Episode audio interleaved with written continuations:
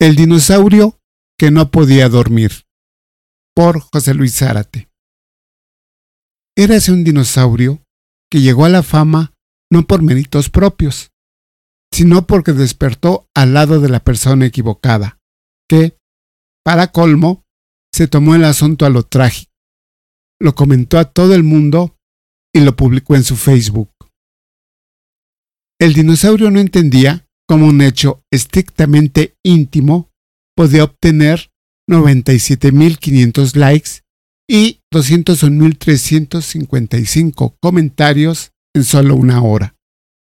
Lo peor, claro, fueron las fotos en Instagram y el video en YouTube, que fue retirado por contravenir las normas morales del servicio, pero que para entonces había sido clonado y ubicado en mil sitios distintos vio a quien había iniciado la tormenta mediática llorar en tres noticieros distintos, un par de programas de variedades y un talk show.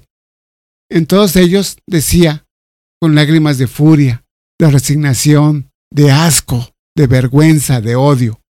Y cuando desperté, con qué horror el dinosaurio vio al público entero corear el remate de la frase.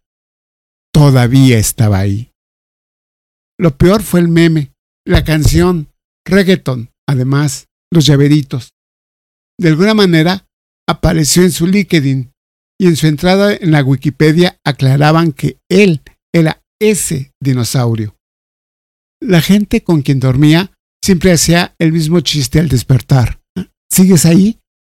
Y escuchó tantas variaciones malas sobre el tema que dejó de acudir a fiestas y se planteó seriamente las ventajas de la vida célebre y solitaria de la anacoreta. Tomó demasiado café y las noches le parecían pobladas de risas, y se negaba a dormir porque era lo que había empezado todo.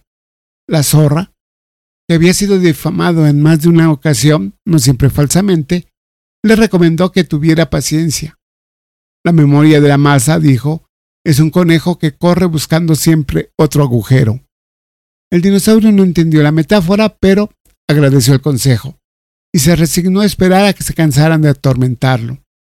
Pasó tiempo, incluso la zorra se sorprendió, pero al final la tormenta empezó a mainar. El dinosaurio ya no fue tan popular y su imagen dejó de aparecer en diarios amarillistas y sitios 3X. Y entonces pasó algo raro. El dinosaurio se sintió menos real después Hubo un vacío y un ahogo cuando los reflectores se alejaron y alguien no supo cómo completar el estribillo.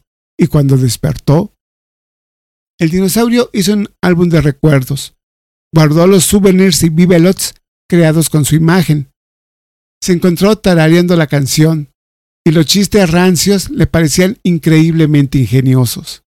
Ahora, cuando se rasura frente al espejo, cuando un funcionario le pregunta su nombre, cuando alguien duerme a su lado, el dinosaurio añora la fama y se pregunta si él en realidad sigue ahí.